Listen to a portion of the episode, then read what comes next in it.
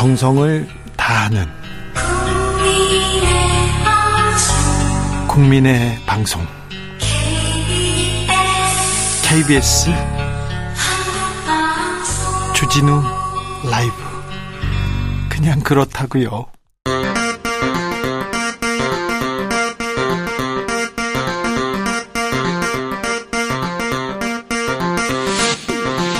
주진우 라이브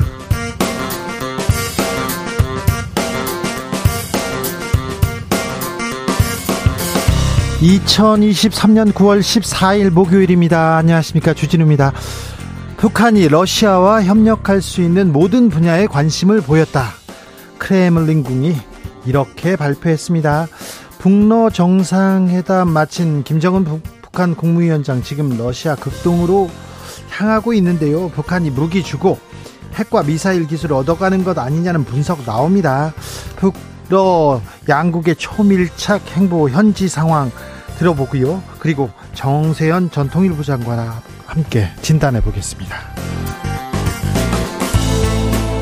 아르바이트 구인 정보를 보고 찾아온 재수생.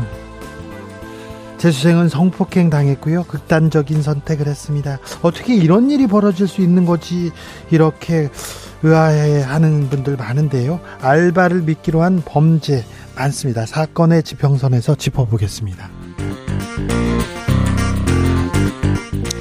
학교 급식 종사자들 폐암 사례 속출하고 있습니다. 이런 얘기 네, 이런 뉴스 전해드린 적 있습니다. 교육부 발표에서 30여 명의 폐암 진단 받았다 이렇게 얘기했는데요. KBS에서 취재해 보니까 쉬운 명이 넘는 폐암 어, 환자들이 있었습니다. 무엇이 문제일까요? 급식실 안전할까요? 개선점은 무엇인지 기자들의 수다에서 취재했습니다. 나비처럼 날아 벌처럼 쏜다. 여기는 주진우 라이브입니다.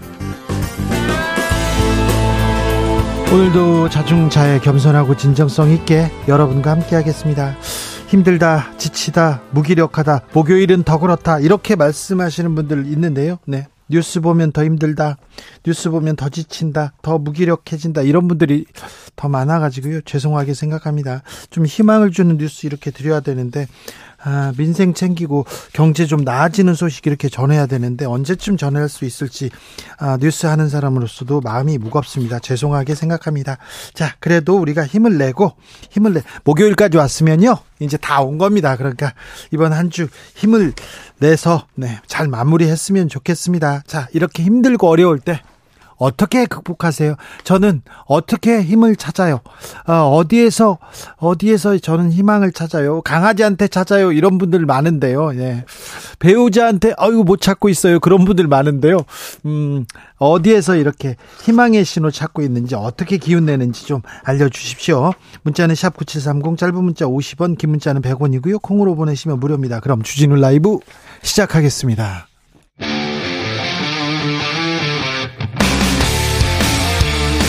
탐사보도 외길 인생 20년. 주 기자가 제일 싫어하는 것은?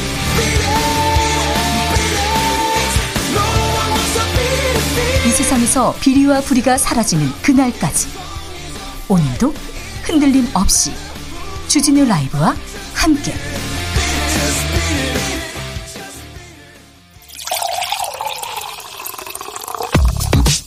진짜 중요한 뉴스만 쭉 뽑아냈습니다. 주스. 정상근 기자 어서 오세요. 안녕하십니까. 검찰이 뉴스타파와 JTBC에 대한 압수수색 진행했습니다. 네, 서울중앙지검은 오늘 대선 전 이루어진 대장동 의혹 핵심 인물인 김만배 씨와 신학림 전 언론노조 위원장 간의 인터뷰가 선거 개입을 위한 여론 조작 사건이라는 혐의를 두고 해당 인터뷰를 보도한 뉴스타파와 JTBC를 대상으로 압수수색을 벌였습니다. JTBC 어, 측은 압수수색에 협조했는데요. 반면 뉴스타파는 건물 출입구를 막고 검찰 수사관들과 대치했습니다. 어, 그러나 검찰은 2시간 20분 만에 건물 내부로 진입해 압수수색을 벌였습니다. 어, 또한 뉴스타파 한상진 기자와 이 뉴스타파로 이직한 봉지욱 전 JTBC 기자에 대한 자택 압수수색도 있었는데요. 검찰은 압수물 분석이 끝나는 대로 봉지욱 기자 등을 피의자 신분으로 불러 조사할 방침입니다. 검찰이 언론사를 이렇게 압수수색하는 예가 그리 많지 않았어요. 언론사 가가지고 뭘 찾아올 수도 없어요. 일단 기본적으로 지저분한 자료들이 많이 쌓여 있는데 아, 왜 검찰이 이렇게 실효성 측면에서 별로 큰 성과를 거둘 수 없는 어, 그 취재 자료 컴퓨터 내라고 하면 다 냅니다. 그리고 어 뭐 휴대전화에 있는 자료들 이렇게 제출하라고 할 텐데 압수수색을 벌인 이유는 뭘까요? 어 언론계 그리고 음, 기자들 두고 보라는 건지 음, 뉴스타파에서는 강하게 반발합니다. 네, 김용진 뉴스타파 대표는 영장 집행 직전 이번 압수수색에 대해서 이 정권과 정치 검찰이 얼마나 악랄하게 언론을 탄압하는가를 적나라하게 보여준다라고 주장했습니다. 언론 단체들도 목소리를 높였습니다. 네, 언론노조와 한국기자협회, 민주언론 시민연합 등 언론 관련 시민사회 단체들은 공동 기자회견을 열고 네. 검찰의 압수수색은 공권력의 폭력이자 표현의 자유에 대한 침탈이라며 권력의 충견이 된 검찰이 겨냥하는 것은 정권의 비판적인 언론 전체라고 주장했습니다. 네. 국민의힘이 어제 어, 저에 대한 고발장을 접수한다고 얘기했는데 그래서 저한테도 압수수색을 이 들어오는 거 아니냐 이렇게 걱정하는 분들도 있고 그런데요. 네. 뭐 어찌 되든 네, 걱정하지 마시고요. 네. 걱정하지 마시고 그리고 저는 음 저희는요. 사실에서 어, 전혀 어긋남이 없이 보도를 잘했다. 이렇게 어, 생각하고 있습니다. 그러니까 너무 걱정하지 마십시오. 여러분께서는 지금 불패 기자의 지금 라디오 방송을 듣고 계십니다. 음, KBS 김희철 사장 해임과 관련해서 소송전 돌입했습니다. 네, 김희철 전 KBS 사장이 해임 처분에 불복해 취소 소송을 제기하고 해임 효력을 임시로 중단해달라는 집행정지 신청서를 서울행정법원에 제기했습니다. 어, 김희철 전 사장은 신청서를 통해 해임 제청안의 여섯 가지 사유는 모두 주관적이고 일방적인 주장이라고 주장했습니다. 네. KBS 문제는 어떻게 되는지, 자, 정권에서 KBS를 어떻게 할 생각이지 이런 부분에 대해서도, 아, 매우 중요한 사안인데 매우 중요한 사안인데 중요도에 비해서 아, 국민들의 관심이 없어서 음, 이 문제는 어떻게 흘러갈까 계속 고민하고 있습니다. 어떻게 전해드릴까도요. 음. 북한 소식부터 가보겠습니다. 북한이 푸틴 대통령 초청했습니까? 네, 러시아를 방문 중인 김정은 북한 국무위원장이 블라디미르 푸틴 러시아 대통령에게 북한 방문을 초청했고 어, 푸틴 대통령이 흔쾌히 수락했다고 북한 그 언론이 오늘 보도했습니다. 크렘 크렘린 쪽에서는 아직 그런 얘기는 얘기하지 않았어요. 근데 외무상이 먼저 만나기로 했기 때문에 정상회담도 지금 준비 중일 수도 있습니다. 이 문제에 대해서는 잠시 후에 아, 러시아 현지 그리고 어, 정세현 전 장관에게 자세히 물어봅니다. 지금 김정은 위원장은 어 러시아에 있는 거죠? 네, 푸틴 대통령과의 정상회담을 마무리한 김정은 위원장은 보스토치니에서 약 1170km 떨어진 하바롭스크주의 산업 도시를 방문할 예정입니다. 어, 뒤이어 연해주 블라디보스토크를 찾을 예정으로도 전해졌습니다. 네. 어, 이 산업 도시에서는 유리 가가린 전투기 생산 공장이 있고요. 잠수함 등 군함 건조를 위한 조선소도 있는 것으로 전해졌습니다. 재래식 무기를 북한이 건네주고 그리고 핵, 핵무기 그다음에 미사일 기술을 받아들이는 거 아니냐. 군함 얘기도 나오고 전투기 얘기도 나오고 나오는데 북러의 군사 밀착 어떻게 볼 것인지 자세히 분석해 드립니다. 2부 주목해 주십시오. 이재명 대표 단식 중입니다. 단식 보름 만에 김기현 국민의힘 대표가 중단 요청했습니다. 네, 국민의힘 김기현 대표는 오늘 최고위원회 회의에서 이재명 대표의 건강이 악화되고 있다며 이후 여하를 막론하고 건강을 해치는 단식을 중단하실 것을 정중히 요청한다라고 밝혔습니다. 어, 다만 강민국 수석 대변인은 김기현 대표가 이재명 대표를 찾아갈 계획은 아직 없다라고 밝혔고요. 네. 어, 단식에 대한 입장은 명분 없는 단식이라는 기존의 입장을 유지한다고 밝혔습니다. 개각이 있었습니다. 국방부 장관에 지명된 신원식 후보자. 그런데 과거 발언 논란됩니다. 네, 신원식 후보자는 과거 극우단체의 이른바 태극기 집회에 참석해왔는데요. 이 집회에서 문재인 전 대통령을 간첩이라고 지칭하며 격한 발언을 쏟아낸 사실이 알려져 논란이 됐습니다. 또한 박근혜 전 대통령을 파멸로 이끌었던 촛불은 거짓이라는 주장을 하기도 했고요. 어, 노무현 전 대통령을 향해서는 초대 악마라고 주장하기도 했습니다. 전 대통령을 일단 간첩 악마라고 이렇게 했네요. 네, 1987년 민주화 항쟁 이후 한국 체제에 대해서는 자유민주주의가 아닌 인민민주주의라고 주장했고요. 특히 전두환 신군부 의 12.12 쿠데타에 대해서는 나라를 구하려고 나온 것이라고 주장하기도 했습니다. 87년 민주화 항쟁 이후에 한국이 인민민주주의였다. 이걸 어떻게 해야 되나? 12.12 쿠데타는 나라를 구하려고 나온 것이다. 그런데요, 장관에 또 지명되자 입장을 또 바꿨어요. 네, 신원식 후보자는 오늘 기자들의 질문을 받고 쿠데타가 불가능하다는 것을 설명하는 과정에서 앞뒤 맥락을 좀 자르고 이야기한 것 같다라고 말했습니다. 어, 그러면서 12.12에 관한 대법원 확정 판결과 정부 공식 입장을 100% 지지한다라고 밝혔습니다. 이 박근혜 전 대통령 탄핵에 대해서는 그것도 법적 판단이 나왔다라고 덧붙였고요. 이 문재인 전 대통령에 대한 발언에 대해서는 개개의 발언에 대해서 충분히 설명드리겠다라고 밝혔습니다. 어, 근데 어떻게 악마 간첩이라고 얘기한 거를 어떻게 설, 충분히 설명할 수 있을지 한번 지켜보겠습니다. 음, 지켜보겠습니다. 장관의 발언. 네. 얼마나 무거운데 아, 어찌 되는지 좀 지켜보겠습니다. 유인촌 문체부 장관 후보자는 자전거를 타고 출근했습니다. 자전거 기사만 많이 나왔더라고요. 네, 문화체육관광부 장관에 지명된 유인촌 후보자는 오늘 인사청문회 준비단 사무실로 자전거를 타고 출근을 했습니다. 어, 유인촌 후보자는 앞에서 기자들과 만나 이명박 정부 문체부 장관 재임 시절 블랙리스트 의혹과 관련된 질문을 받았는데요. 어, 예술계와 대립적인 관계는 있었지만 그런 적은 없었다라면서 임명이 된다면 그런 문제를 다시 한번 잘 들여다볼 것이라고 말했습니다. 어, 그러면서 또 블랙리스트 얘기가 나온다면 다시는 이런 일이 없도록 정리를 해보겠다는 생각이라고도 덧붙였습니다. 김행 후보자는 여가부를 잘 정리하겠다 이런 뉘앙스의 발언을 했어요. 네, 김행 여성가족부 장관 후보자는 오늘 인사청문 준비 사무실로 출근하며 여가부 존폐 문제에 대한 질문을 받고 여가부 폐지가 대선 공약이라며 드라마틱하게 exit하겠다라고 밝혔습니다. 장관 지명자인데 아, 장관이 되어서 어떤 정책을 펼치겠습니다. 어떤 비전으로 여성과 가족과 청소년의 행복을 위해서 어떻게 일하겠습니다. 이 얘기가 아니라 드라마틱하게 exit하겠다. 뭐 공약이 여가부 폐지였잖아요. 참 이거 이 그런데 폐지할 부서의 장관을 이렇게 임명하는 게 맞는 건지 여기서 exit를 드라마틱하게 해야 되는 건지 아이고 요건 어떻게 봐야 되는지 근데 김행 후보자 김건희 여사와의 친분설에 대해서도 이야기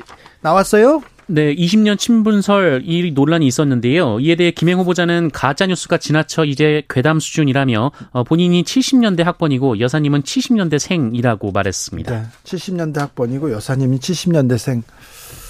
네.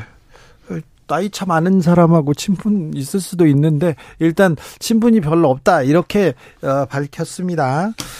윤석열 대통령은 또 순방길에 오릅니다. 유엔 총회 참석하시죠? 네, 윤석열 대통령이 현지 시간으로 오는 18일부터 미국 뉴욕에서 열리는 유엔 총회에 참석한다고 김태효 국가안보실 1차장이 발표했습니다. 네. 어, 이번 순방에는 김건희 여사가 동행하고요. 네. 어, 현지 시간으로 20일 윤석열 대통령은 유엔 총회 기조 연설을 합니다. 유엔도 좋고요, 아세안도 좋고 G20도 좋고 순방 많이 나가는 것도 좋은데요.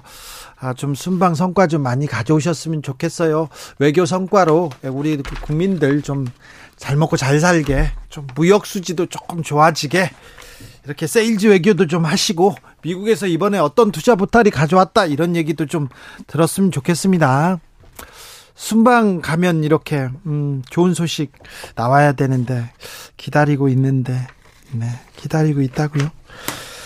하, 정부의 부동산 정책 이거 좀 문제 있다. 한국은행이 우려를 표했습니다. 네, 한국은행은 가계부채 증가 등 금융 불균형 현상의 핵심 요인이 부동산이라며 정부의 관련 정책 일관성을 주문했습니다. 맞아요. 부동산이 지금 들썩거린다면서요. 어, 그런데 지금 불안한데 지금 뭐 금리도 높은 수준인데 계속 얘기하지 않습니까?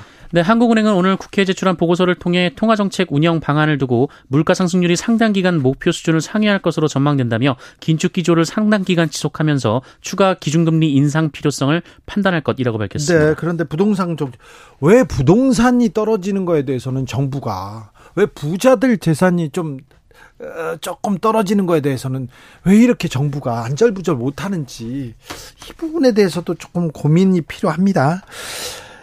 인분이 묻은 기저귀로 교사의 따귀를 이렇게 때린 학부모가 있습니다. 네, 학부모가 던진 똥 기저귀를 얼굴에 맞은 어린이집 보육교사가 해당 학부모를 상해 혐의로 경찰에 고소한 사건이 알려졌습니다. 아니, 뉴스에서 전화기도 힘든 말을 계속 하고 하게 돼서 죄송합니다. 네, 지난 10일 벌어진 사건인데요. 이 어린이집에서 아이가 몸에 상처를 입었고 이에 사과하기 위해 교사가 병원으로 찾아갔다가 벌어진 일이었다고 합니다.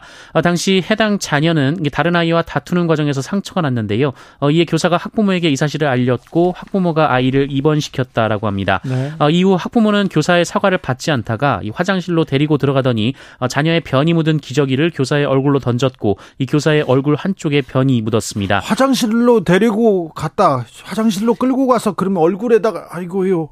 네. 네, 심한 충격을 받은 교사는 학부모를 상해 혐의로 경찰에 고소했고요. 학부모는 교사가 자신의 아이를 학대했다며 어, 경찰에 고소한 것으로 전해졌습니다. 어떤 결과가 벌어지는지 좀 저희가 자세히 들여다보고 있다가 전해드리겠습니다.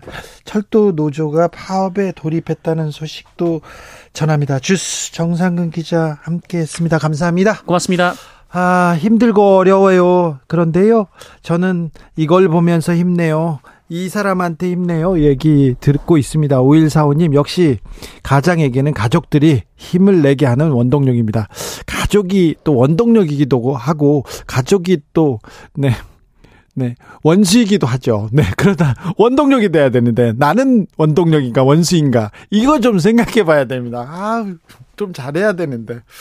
어, 8228님 가족들 보고 힘 얻어요. 특별히 마누라 보고요. 아, 이런 분들이 많아요. 참 참.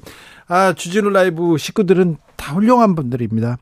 5671님, 중2 아들 키가요, 5개월 만에 저를 추월했습니다.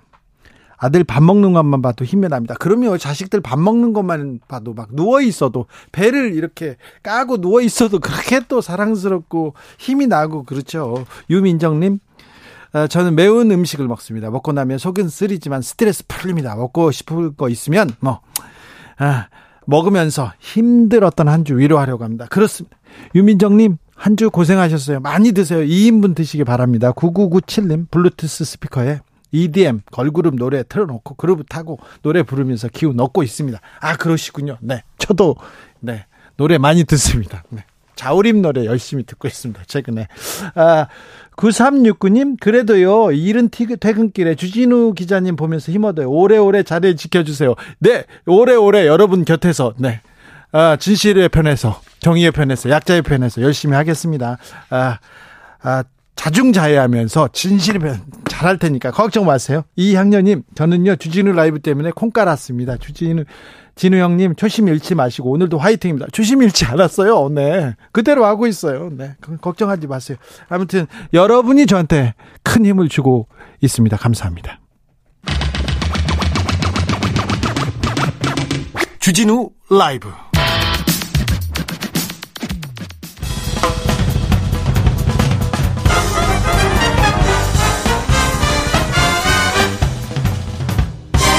훅 인터뷰 모두를 위한 모두를 향한 모두의 궁금증 훅 인터뷰 러시아 우주기지에서 푸틴 러시아 대통령과 김정은 국무위원장 만났습니다. 왜 우주기지인지 어떤 얘기가 있었는지 초밀착 행보를 보이는데 아 다음 행보는 뭔지 아 모스크바 현지 연결해서 분위기 들어봅니다. 모스크바 조빈나 특파원 안녕하세요. 네, 모스크바 특파원으로 1년 동안 있는데요. 지금은 어, 회담이 이제 열리고 김정은 위원장이 이곳으로 도착하겠다고 한 그 러시아 극동 블라디보스토크에 와 있습니다. 네. 어, 어제 회담이 있었는데 어떤 내용이 네. 나왔습니까?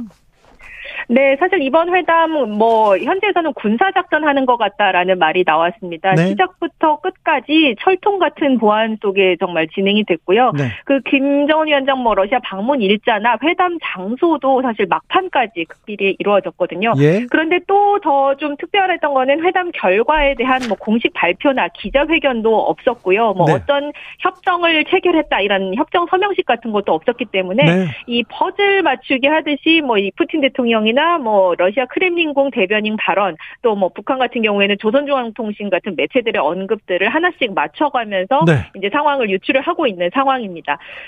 정상회담이 군사작전 네, 같아요. 네. 네. 저, 그래서 일단은 네. 네. 일단은 말씀하세요. 네, 그 푸틴 대통령 회담 이후에 러시아 매체와의 인터뷰를 가졌는데요. 네. 이 군사기술 협력 문제가 논의됐는지를 묻는 질문에 네. 러시아는 어, 유엔 안보리 상임이사국으로서 대북 제재를 지킨다. 일단 이렇게 말을 했습니다. 그러면서도 네. 이 현재의 틀 내에서도 주의를 기울이고 논의할 수 있다. 이렇게 말을 해서 이 북한과의 군사 협력 가능성 완전히 배제하진 않았습니다. 네. 뭐 크렘린궁 대변인은 어, 회담에서 북한의 비행사를 우주에 보낼 가능 가능성을 또 논의했다. 뭐 이런 말도 했고요. 예. 또 공개나 발표돼서는 안 되는 민감한 분야에서 협력할 수도 있다. 뭐 이 다른 나라에서 국가에서 뭐라 하든 북한은 중요한 이웃이다라는 말을 하기도 했습니다. 아, 네. 이 확대 회담의 그 배석자 면면을 보면 좀 어떤 내용이 오갔을지도 유추할 수 있을 텐데 러시아 측에서는 이 산업 경제를 담당하는 부총리 그리고 당연히 이제 외교 의전을 담당하는 외교 그리고 국방장관이 참석을 했고 북한 측에서 도 이 최선희 외무상 그리고 이 박정천 강순남 국방상 등 이 군사 관련 1, 2위 등이 다 참석을 해서 이 어떤 논의가 오갔을지는 좀 예, 공개는 되지 않았지만 일단 네. 배석자 면면을 봤을 때 어떤 주제가 오갔을 것이다라고는 유추를 할 수 있습니다. 네. 저... 그리고 또 하나는 네. 이김 위원장이 건강이나 교육 또 인도주의 분야와 관련해서 러시아와 협력할 수 있는 어, 분야에 관심을 보였다고 러시아 측에서 설명을 했고요. 네. 그리고 푸틴 대통령은 특히 이 교통 분야, 뭐 공항이나 항구 같은 수송 시스템에 대해서 설명을 했다고 합니다. 그래서 양국 간 정부 간 위원회를 조만간 구성을 하기로 했다고 페스코프 대 대변인은 어, 밝혔습니다. 알겠습니다. 우리 조특파원님의 빛나는 브리핑이었습니다. 저기요, 그런데요, 어, 보스토, 네. 보스토치니? 여기, 네, 보스토치니요? 네. 이, 그 우주 기지에서 만났잖아요. 여기도 네, 가셨어요? 네.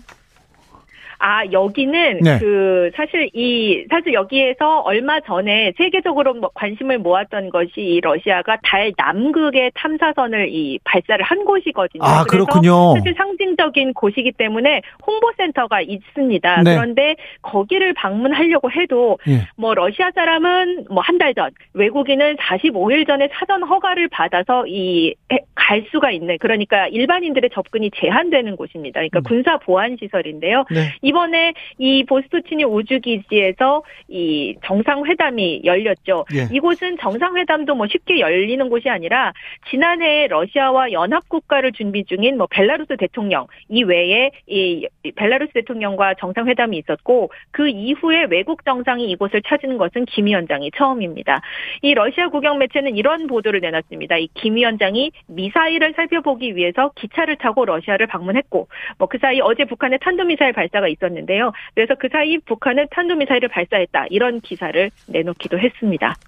음. 일단 그 이곳을 방문한 김정은 위원장이 이제 방명록에다가도 첫 우주 정복자들을 낳은 러시아의 영광은 불멸할 것이다. 네. 이런 문구를 적어서 이 러시아의 우주 기술을 추켜 세우면서 네. 위성 기술을 제공받 어, 제공받고 싶다는 의지를 드러냈고 네. 푸틴 대통령도 적극적으로 화답을 했습니다. 네. 이 기자들과 만나서 어, 북한 인공위성 제작을 도울 겁니까?라는 질문을 받자 음. 아 그것이 우리가 여기 온 이유입니다라고 답을 하기도 했습니다. 알겠습니다. 네. 아주 미사일처럼 말을 빨리 하시네요. 잘하시네요. 네. 저기 푸틴 대통령은요. 지각대장이잖아요. 늦게 오기로 이렇게 예, 소, 소문이 났는데 지난번에 우리 네. 전 대통령 만날 때도 거의 2시간씩 막 늦게 왔는데 이번엔 30분 기다렸다고 화제가 되던데요. 어떻게 보셨어요? 아, 사실 서방과 이 미국 언론들에서 봤을 때는 이제 뭐 일부러 좀 일찍 와서 네. 굉장히 네. 좀 굉장한 어, 대우를 많이 해줬다. 뭐 이런 어, 보도와 시각을 많이 보도를 했었고 네. 이 러시아 매체에서는 그 부분에 대해서는 뭐 먼저 와서 기다렸다 이런 얘기를 나누지는 않고 있습니다. 네. 그리고 사실 이 이런 만나는 영상들이 사실 저희 그 저희 외신 취재진에게는 취재가 제한됐고 러시아 매 매체와 또 이 북한 매체만 이, 이 현장에 있을 수 있었거든요. 그것이 실시간으로 뭐 이렇게 생중계가 되듯이 막 나온 것이 아니라 이렇게 조각조각 이렇게 분할을 돼 왔어서 한 30분 정도 시차가 있는 것으로 돼 있었고 그리고 푸틴 대통령이 일단은 30분 정도 먼저 온 영상이 공개된 것은 맞습니다. 근데 뭐 그 부분에 대해서 특별한 의미를 이 러시아 쪽에서는 그렇게 부여는 하지 않고 있습니다. 네. 그렇지만 이 현장에서 이 취재를 하는 어, 제가 봤을 때는 일단 이례적으로 먼저 와서 기다리는 것이 그렇게 흔하지는 않은 예. 일이었다. 예, 이렇게 말씀드릴 수 있습니다. 회담 그리고 환영 만찬 있었는데 김정은 네. 위원장을 환대하고 융숭하게 대접했습니까?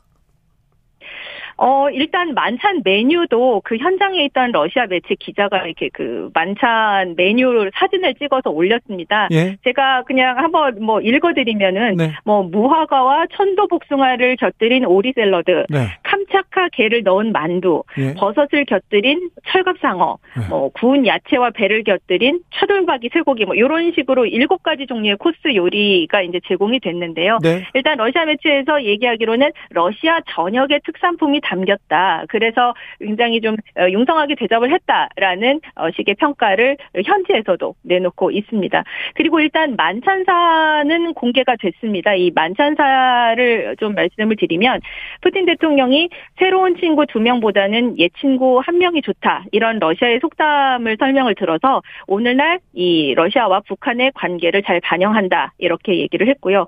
이 김정은 위원장은 뭐 이 두 나라 간의 전략적인 이 지지 연대를 한층 강화해 나가기로 이 견해의 일치를 보았다라고 해서 굉장히 좀 밀착한 밀착하고 있는 그 관계를 대내외에 과시하는 그런 어, 발언들이 나왔습니다. 푸틴 대통령은 김 위원장의 러시아 방문이 우호적인 분위기 속에서 이루어졌다 이렇게 평가를 했고 김 위원장은 러시아와 장기적인 관계 구축을 희망한다. 이런 어, 발언을 내놓기도 했습니다.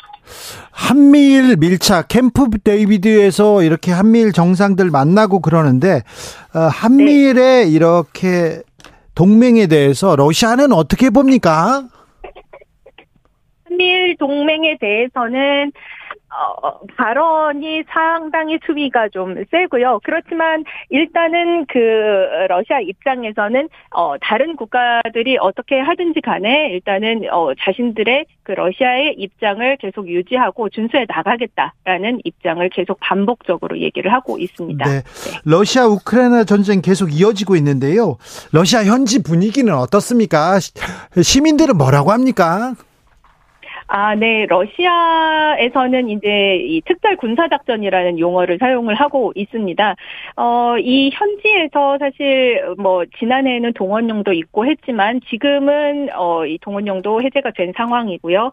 그리고 현지에서는 사실 어, 이 접경 지역에 서부 지역에서는 굉장히 드론이라든지 이런 그 공격들이 좀 많았었는데 모스크바 쪽에도 드론이 어, 떨어지고 있다라는 어, 소식들 많이 들으셨을 겁니다. 네, 예. 그렇지만 하지만 일반 시민들이 어 생각만큼 뭐 굉장히 뭐 불안해서 뭐 많이 떠난다든지 아니면 뭐 슈퍼마켓에 뭐 물건이 없다든지 그런 어 상황이 어 이렇게 보이지는 눈에 보이지는 않고 있습니다. 그리고 이 러시아에서 이 러시아 러시아의 그 특성이 뭐 정치적인 얘기 그리고 이 속내를 그렇게 잘 대내외에 얘기를 하지 않고 있습니다. 그래서 이 부분 겉으로 봤을 때는 어 그렇게 어 달라진 점이 많이 없는 것처럼 그렇게 네. 겉으로는 그렇게는 보이고 있습니다. 조빈나 특파원 모스크바에서 지내기에 생활하기에 괜찮으시죠? 안전도 어, 걱정할 필요 없습니까? 어, 걱정해 주셔서 감사합니다. 네. 걱정이 돼서 물어봤어요. 네. 괜찮으세요?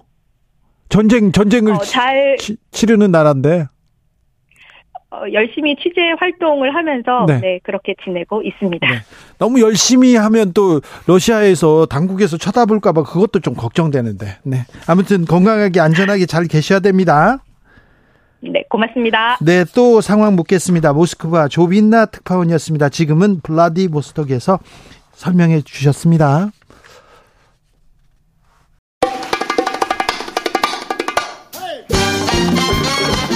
지금 우리가 꼭 알아야 할 뉴스 평범하지 않은 시각으로 선입견 버리고 깊고 넓게 분석해 드립니다. 사건의 지평선.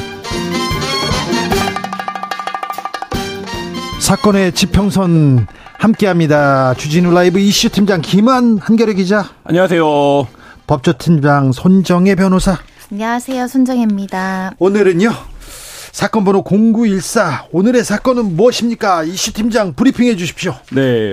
한 온라인 구직 사이트에 스터디 카페 아르바이트를 구한다 이런 네. 이제 글을 보고 예. 어, 스터디 카페 아르바이트를 하겠다고 이제 찾아갑니다. 네. 재수생입니다. 그러니까 네. 우리 나이로 따지면 20살, 19살 예, 네. 이런 나이인데요. 근데 이렇게 이제 찾아온 아르바이트를 하겠다고 찾아온 사람을 성폭행한 30대 가 있어서 큰 충격을 던졌던 사건입니다. 아, 어떻게 지금 이런 일이 있어요?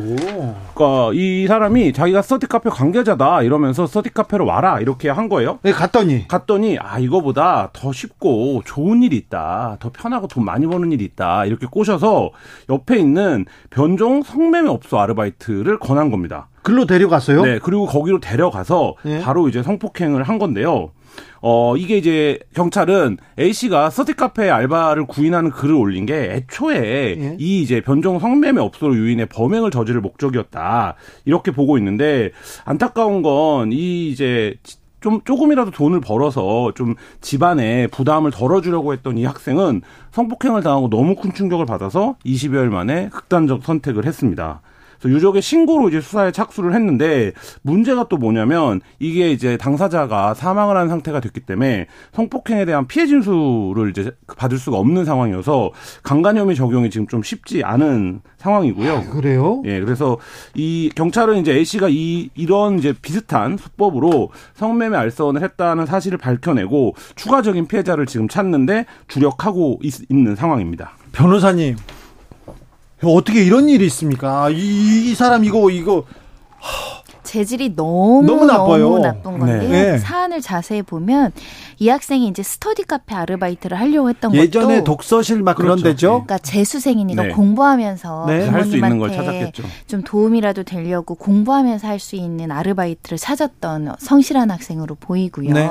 그런데 이 스터디 카페랑 또 이 가해자들은 전혀 관계가 없다는 거예요. 본인들이 손님인데 음. 룸을 잡고 마치 여기 사장인 것처럼 속여서 이제 스터디 카페까지 불러낸 거고 아이고. 거기 서 이제 스터디 카페에서 만나니까 이 학생 같은 경우 재수생 같은 경우는 어 진짜 이 스터디 카페랑 음. 관련이 있어서 아, 면접을 아, 정상적으로 음. 하고 있구나라고 네네. 믿었기 때문에 네. 다른 곳에 가서 더 이야기를 하자고 했을 때 간 거죠. 그러니까 유인에 성공을 한 겁니다.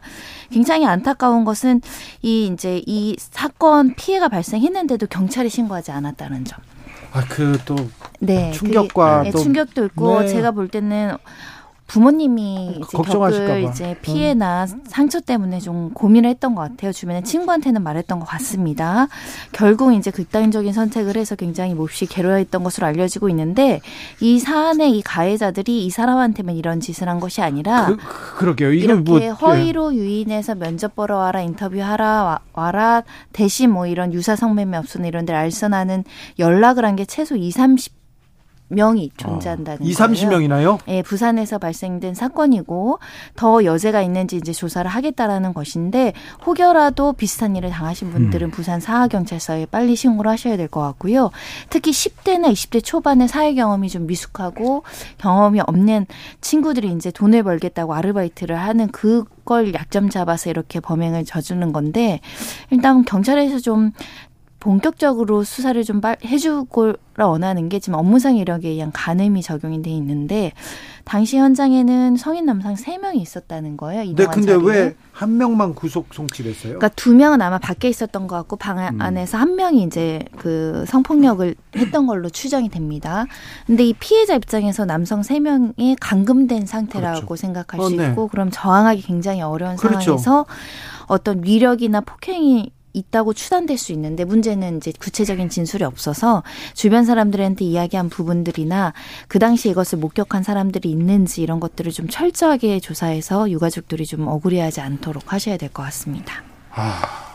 정말 죄질이 나빠도 이렇게 네, 나쁠까? 뭐 유인, 강금, 뭐 네. 협박, 성폭행, 뭐 모든 이제 범죄 우리가 악질적이라고 생각하는 모든 범죄가 사실 다 들어있는 범죄입니다. 네. 그러니까 요즘에 이런 어플이나 이게 이제 어 알바 무슨 무슨 사이트들이 굉장히 많잖아요. 구인구직 사이트. 네. 거기에 이제 스스로 피해자가 난 이런 아르바이트를 원해요라고 개인 정보가 담긴 이력서를 올리고 그걸 이 남성이 보고 어 아르바이트 구하시죠. 스터디 카페 자리가 있습니다. 이렇게 이제 하면서 접촉이 된 사건이거든요. 네. 그래서 젊은 친구들 그러니까 한 10대 20대 분들이 이런 사이트 많이 이용하시는데 이력서 올릴 땐 진짜 주의하시고 면접 갈 때 혼자 가시지 않길 네. 바랍니다. 철저히 수사해야 되는데 압수색도 좀 많이 나가고 이런 부분에서 수사력을 좀 보여줘야 되는데 그런데 아르바이트를 음. 믿기로 한 범죄가 종종 있습니다. 예. 뭐 온라인 사이트를 통해서 구인구직 아까 말씀하신 것처럼 하면서 이 아르바이트를 구하는 사람들의 심리를 이용해서 어, 벌이는 범죄 굉장히 많은데요. 네. 뭐 제가 취재했던 것 중에 이제 가, 대표적으로 이제 박사방이 전형적으로 그렇죠. 그런 구조의 이제 네. 사건이었는데 여기에 처음에 이제 이 박사 조주빈과 접촉하는 사람들도 대부분 알바를 구하려고 하다가 예, 예. 접촉이 되는 건데 이제 트위터에 조주빈이 글을 올리는 거죠. 뭐 300만 원에서 600만 원을 한꺼번에 지급할 수도 있다. 네. 그럼 이런 고수익 알바 그렇죠. 그러니까 이런 사람들은 대부분 뭔가 어떠한 이유로 어, 급전이 필요해서 어, 이제 고분고분하게 요구에 응해줄 수밖에 없는 이제 구조 구조적으로 그런데 이제 빠져 있는 사람들이고 이 심리를 이용해서 아 이게 간단한 홍보 알바다 뭐 아니면 뭐 스폰 알바다 이렇게 이제 얘기를 이렇게 포장을 하는 거죠. 그러면서 이걸 하려면 조금 어뭐 어떤 사진이 필요하다. 이런 식으로 해서 처음에 이제 유인을 하기 시작합니다. 네. 그러면 이 처음에 이 이제 빠져 있는 사람들 저희가 이제 이 박사 조주빈에게 당했던 피해자들 인터뷰를 해봤지만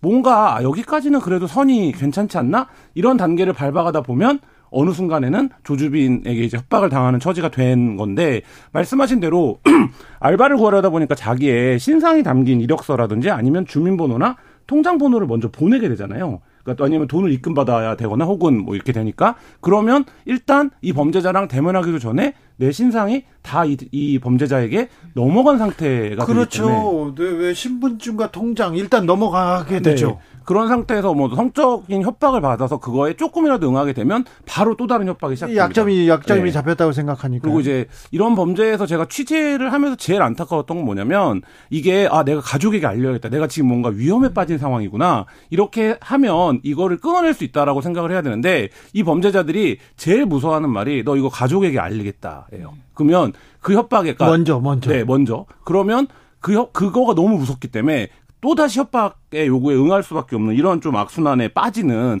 어, 이런 상황들이 지금 뭐 박사방이 조주빈이 검거가 됐지만 이후에도 계속 벌어지고 있는 어, 온라인 범죄에서 흔한 양상 중의 하나입니다. 혹시 협박받거나 혹시 이렇게 위협받고 있으면 주변에 이렇게 내놓고 용기를 내서 좀 주변에 물어봐야 됩니다. 자문을 구하거나 신고하거나 그래야 되는데 구직자들이 많잖아요. 네. 좋은 일자리 구하고 싶고 좋은데 취직하고 싶은 어 10대, 20대 또 중장년층도 이제 경력 그렇죠. 연장된 분이 네. 그렇게 영혼을. 팔아서라도 일자리 구하고 싶다, 네. 아르바이트 자리 잡고 싶다 이런 얘기 하지 않습니까? 네. 뭐 통상적으로는 보이시피싱이 활용되는 경우가 굉장히 많고요. 일단 고액 알바라는 단어는 다 걸르셔야 됩니다. 그래요? 평균적인 수준의 임금이 아닌 아, 네. 지나치게 높은 임금을 줄 리가 없잖아요. 네. 우리가 사회 상식상 그래서 고액 알바 뭐 글만 쓰면 얼마 주겠습니다. 뭐 물건만 전해주면 뭐 하겠습니다. 이런 건 모두 범죄로 다 범죄로 악용될 수 있어요. 범죄에 악용되고 혼자 범죄를 뒤집어 쓰거나 본인이 어떤 대출 사기의 피해자가 될수 음. 있다라는 점을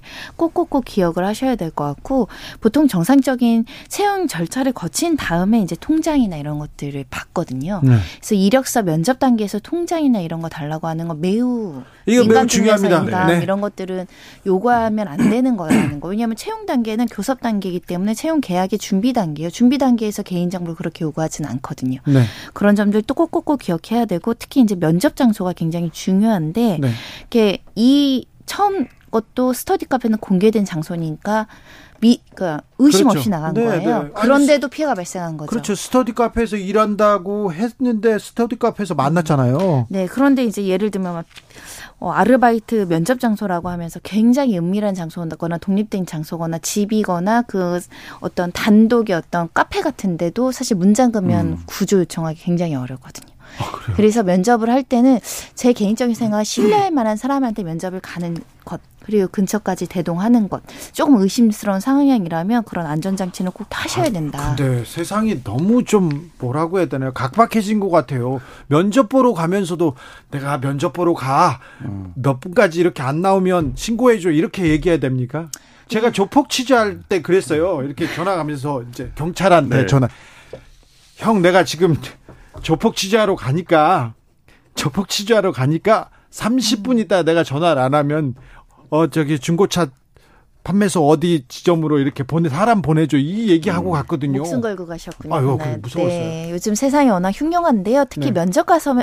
가정에서 성추행 피해를 당하는 피해자들이 좀 있습니다. 그래요? 그러니까 사장님은 좀 우월적지고 나는 그렇죠. 채용을 해야 되니까 이쁘게 보여야 되고 착하게 보여야 되고 채용이 돼야 되니까 눈치를 보게 되잖아요. 그 면접장에서요? 네, 그리고 막 까탈스러운 사람이나 예민한 사람으로 보이면 사장님이 나를 채용해 주지 않을 것 같으니까 기본적으로 그 사람한테 잘 보이려고 하잖아요. 맞춰 주거든요. 잘 보이려고 잘 보이고 싶죠. 면접 과정에서 뭔가의 신체적 접촉이 오는데 면접부터요? 이게 뭐지? 아이고. 라고 하는 순간 이제 성추행이 발생을 음. 한다는 거죠. 그런 사건이 하나 있었는데 네.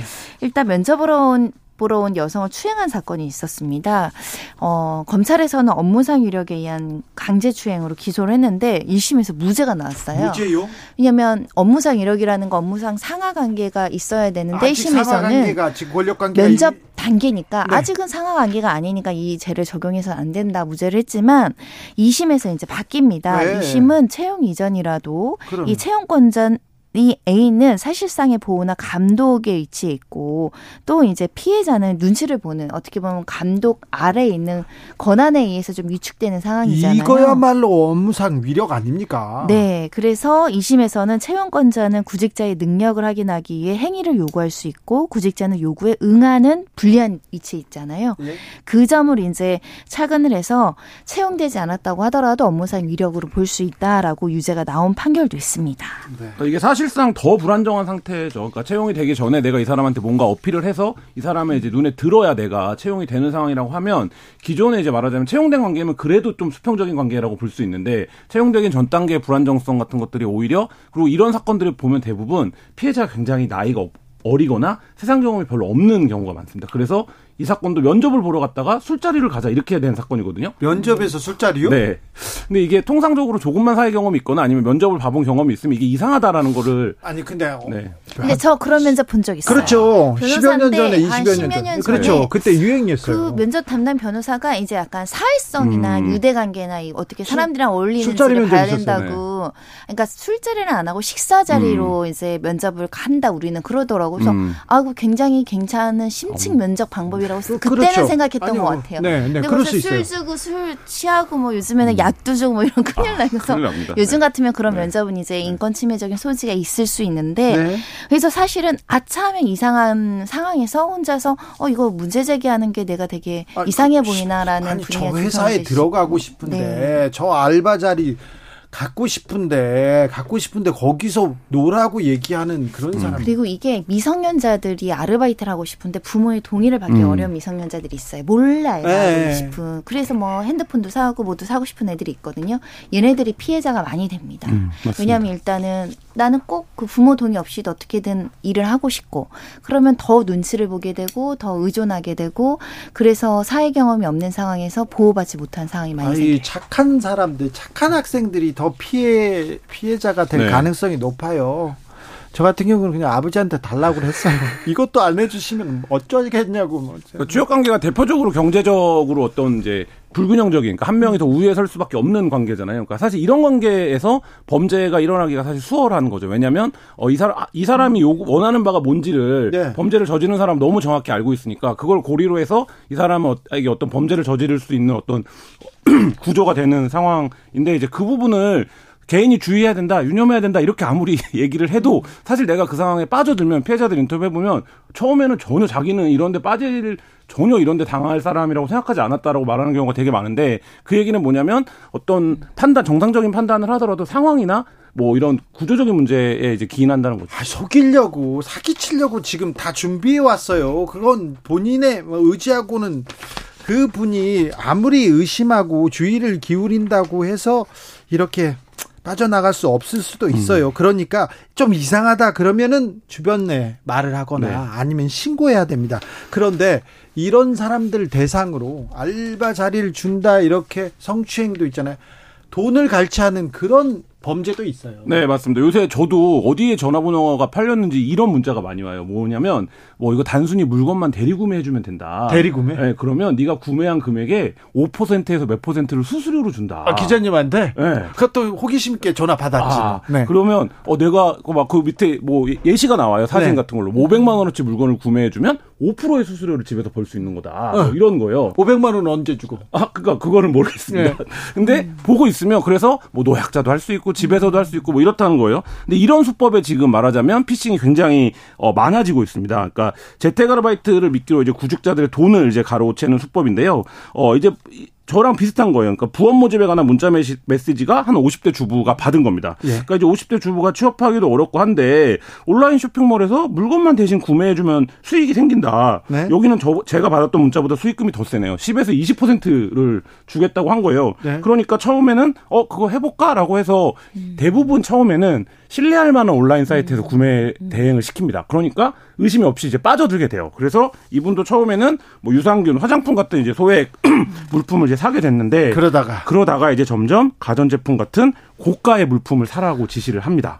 어, 그러면서 이제 이게 겁이 나기 시작하죠. 물건을 내가 사는데 이 물건 값을 아직 못 받은 거니까. 그래서 500만 원의 원금 반환을 요구하니까 어, 소득세 명목으로 260만 원을 추가로 요구 합니다. 그러니까 뭐, 무슨 얘기냐면 260만 원을 더 입금해 주면 우리가 세금 처리하고 다 돌려줄게요. 이렇게 하는. 근데 이게 어떻게 생각하면 이거 왜 응하지 하는데 이거에 응하는 사람들이 굉장히 많습니다. 왜냐하면 380만 원을 받아야 되는데 음. 어 120만 원을 더 입금하면 우리가 뭐 계좌가 막혀서 그러니까 500만 원으로 돌려줄게 이런 식으로 얘기를 하면 이거에 속는 사람들이 굉장히 많아요. 아니 계좌가 왜 막혀요? 그러니까요. 그런 계좌 막혔으면 이상하지. 제가 이런 사건도 취재를 해보면 막 금감원에서 온그 공문 같은 것도 막 보내줘요. 우리가 지금 당신한테 돈을 돌려줄 계좌가 자, 막혀 있어서 자, 돈을 줄, 텐, 줄 텐데 세금 내야 돼. 네. 그래서 100만 원만 보내. 이런 거 있잖아요. 그렇죠. 그 전에는 거래가 거래가 되고 있었고 믿을 만하고 음. 네. 회사고 그러니까 그 이런 수법의 이제 폰지 사기가 최근에 굉장히 늘어나고 있고 이게 소액으로 이루어지고 처음에 몇 차례는 신뢰를 어, 쌓아요. 어, 신뢰를 쌓는 관계가 되기 때문에 그 이후에 이 폰지 사기단의 특징은 이 사람에게 그 하는 타깃 금액이 있습니다. 그래서 음. 한 처음에 한 300만 원까지는 신뢰 관계를 유지하다가 그 다음에 500만 원짜리 물건을 시키고 이 500만 원 단계에서 사기가 발생하는 건데 사람들은 아 내가 300만 원으로 소액의 수익을 얻었으니 더 많은 돈을 넣으면 어, 더 큰 수익을 얻을 수 있겠다. 이 구조에서 이제 빠져들게 되는 수법입니다. 아, 기본적인 이게 전형적인 사기 구조인데 이거. 아 근데 이제 저는 이 주부들의 마음이 이해가 되는 음. 게막 남편은 막 그 은퇴한다 그러지 아이들 학원비 많이 들어가지 아니 은퇴하고 싶어서 해요 잘리니까 어, 그러니까 그렇지 어쩔 수 없잖아요. 가정에 도움이 되려고 막 부업 같은 거 알아보시는 음. 분들 아, 그렇죠. 많거든요. 네. 그러니까 이거 그냥 네. 홈쇼핑에서 물건만 대신 구매해주고 약간의 수수를 받는다는 개념으로 선의로 시작하신 거죠. 내 네, 이런 그럼요. 사기를 당할 것은 꿈에도 모르지 않았을까 싶은데 그래서 이런 조금이라도 의심되는 취업은 안 하시는 게 좋다. 왜냐하면 요즘에는 정말 그 뭐라고 해야 되죠? 정말 그 수법들이 그냥 너무 음. 다양하고 교묘해서 미리 이걸 선제적으로 뭔가 수법을 알려드리기 어려요. 그 수법이 알려지는 순간 다른 걸로 갈아탑니다. 음. 그래서 착한 사람들, 성실한 사람들, 돼요. 더 열심히 일하는 사람들이 이렇게 주요 표적이 돼서 너무 안타까워요. 저한테도 엄청 많이 와요. 어, 뭐 그래요? SNS나 메일 같은데 뭐 이렇게 뭐, 뭐 하면 뭐 그냥 가만히 앉아서 돈 벌 수 있는 뭐 그런 거 있잖아요. 음.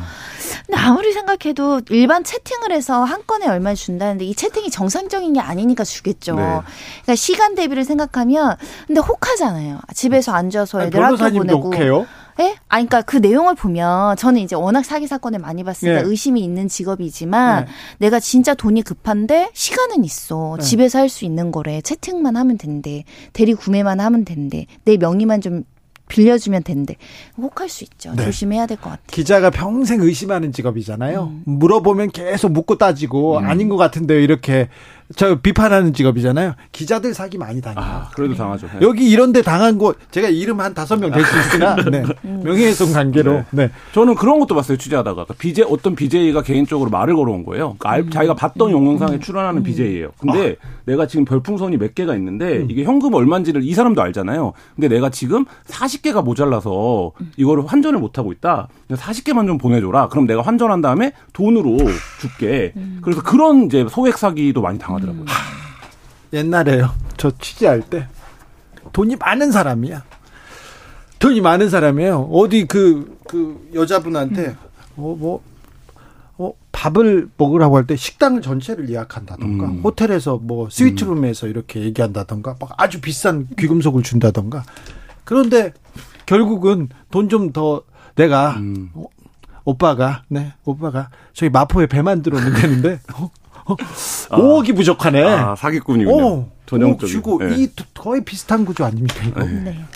아, 그 특히 이제 예전에 전형적인 수법인데 한 10년, 20년, 30년, 40년까지 있을 음. 수 있는 게 피팅 사기 있잖아요. 요즘 음. 워낙 홈쇼핑 많고 다 온라인 거래하니까 아이들이 모델 그 아르바이트를 굉장히 음. 많이 하고 싶어 하거든요. 그래요? 거기에 굉장히 피해가 많아요. 음. 진짜요? 네. 아니 그게 뭐, 무슨 사기죠? 그러니까 모델 하나 옷 입어주면 10만 원, 20만 원, 30만 원 준다. 굉장히 고액 알바잖아요. 네? 근데 그렇게 그 면접 장소에서 성추행이 이루어지거나 강금에서 동영상을 음. 찍는데 악용되거나 네. 그 피팅 모델은 한번 고민을 하고 면접을 나가야 됩니다. 네. 아, 이거 처벌을 좀 강화해야 되는 거 아닌가요? 이게 문제는 익명으로 이제 서로 소통을 하는 경우가 그렇죠. 굉장히 많고 거점이 제대로 없고 모든 게 거, 짓이거나 소위 말하는 바지 사상을 내세워서 이렇게 네. 아이들을 유인하는 경우가 많거든요. 네. 그래서 사실은 예방도 중요하고요. 처벌도 굉장히 중요한데 예방 예 많이 고민하셔야 세상에 공짜는 없고요. 고액 그리고 그냥 돈을 막 주는 거 없어요. 네, 그리고 온라인으로 이루어지는 경우가 많기 때문에 온라인에서 뭔가 이 요구는 내 부당한 것 같다. 이거는 이, 이 직무를 수행하는 것과 직접적인 상관이 없는데 뭔가를 요구한다. 이러면 일단 의심을 하는 게 좋습니다. 네. 김한 손정의 두 분 감사합니다. 감사합니다. 감사합니다. 세상에 공짜는 없어요.